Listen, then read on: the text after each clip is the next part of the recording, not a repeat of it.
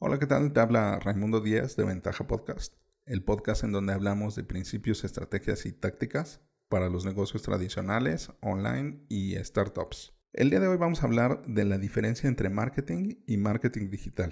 Si tienes alguna duda o comentario, entra a ventaja.com.mx diagonal contacto y házmelo llegar por medio del formulario. Nosotros como seres humanos usualmente queremos separar las cosas y queremos etiquetarlas, categorizarlas ponerles un orden, una lógica.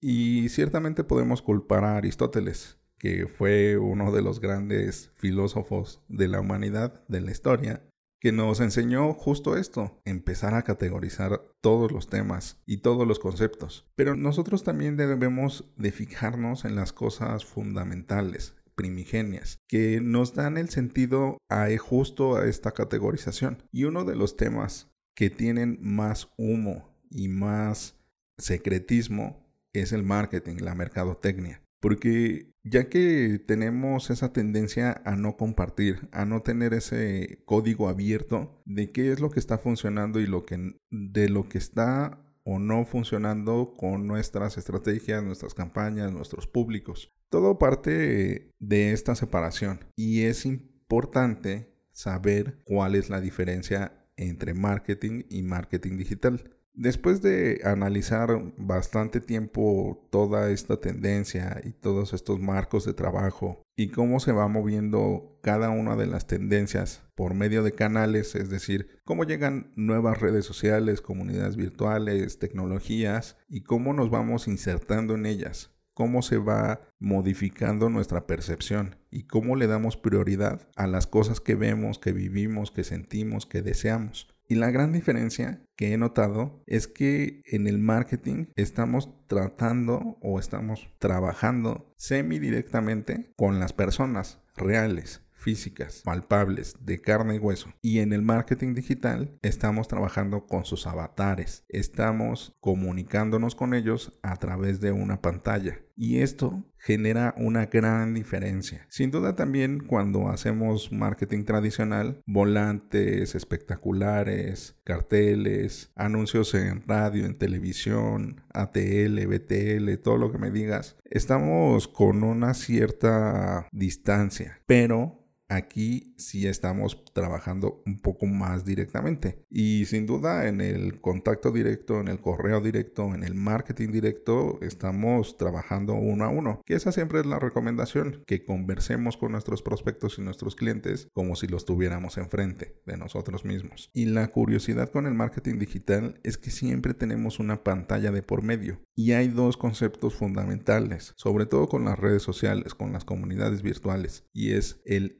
hiperanonimato y la hipersensibilidad. ¿Qué te quiero decir con esto? Cuando tenemos una pantalla de por medio, nos volvemos anónimos. Tenemos esa capacidad de convertirnos, de ponernos una máscara, de tener una identidad secreta que estamos proponiendo a través de las teclas o de la voz o del video, en donde damos una imagen que queremos que sea percibida de cierta manera. Y eso sin duda es un anonimato aumentado. Cuando es un audio o es un video, hay cierto grado. Pero cuando es en texto y en imagen, es de verdad impresionante cómo usamos esto, el hiperanonimato. Y si no, ve a Instagram y revisa todas las estrellas, celebridades y después indaga más y te darás cuenta de que su vida no es realmente de esa manera. Y la otra es la hipersensibilidad, que es que tenemos a flor de piel los sentimientos que por medio de este anonimato nos podemos explayar, extender y comunicar de una forma que no necesariamente es la más adecuada que nos guiamos por las emociones, que explotamos. Y si no, díganle a todos los que han vivido una gestión de redes sociales de crisis, en donde por algún comentario de, del vocero de la marca, del director general,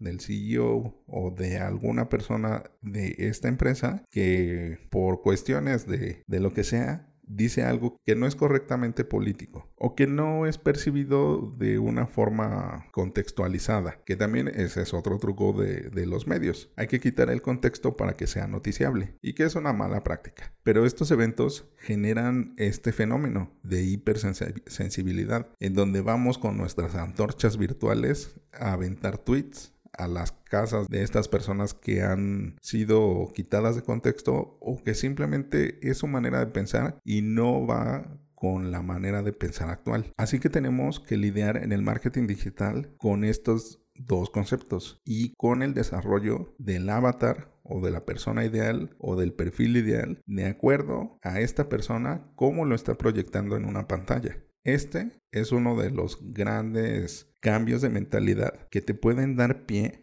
a cómo ir amalgamando y juntando todas las piezas, las estrategias guiadas por tu visión, tu misión, tus valores y tus fundamentos, y que cada una de estas tácticas que llevan estas estrategias, es decir, fundamentos, estrategias y tácticas, en esa categorización, cada una va empalmándose a estos perfiles, ya sean los digitales que pasan a través de una pantalla o los reales en el mundo real, en, el mundo físico. Si tú entiendes este cambio de mentalidad, este paradigma, vas a tener muchísimo más éxito con todo tu esfuerzo de adquisición de prospectos, conversión de prospectos a clientes, retención de clientes y referencias para conseguir más clientes.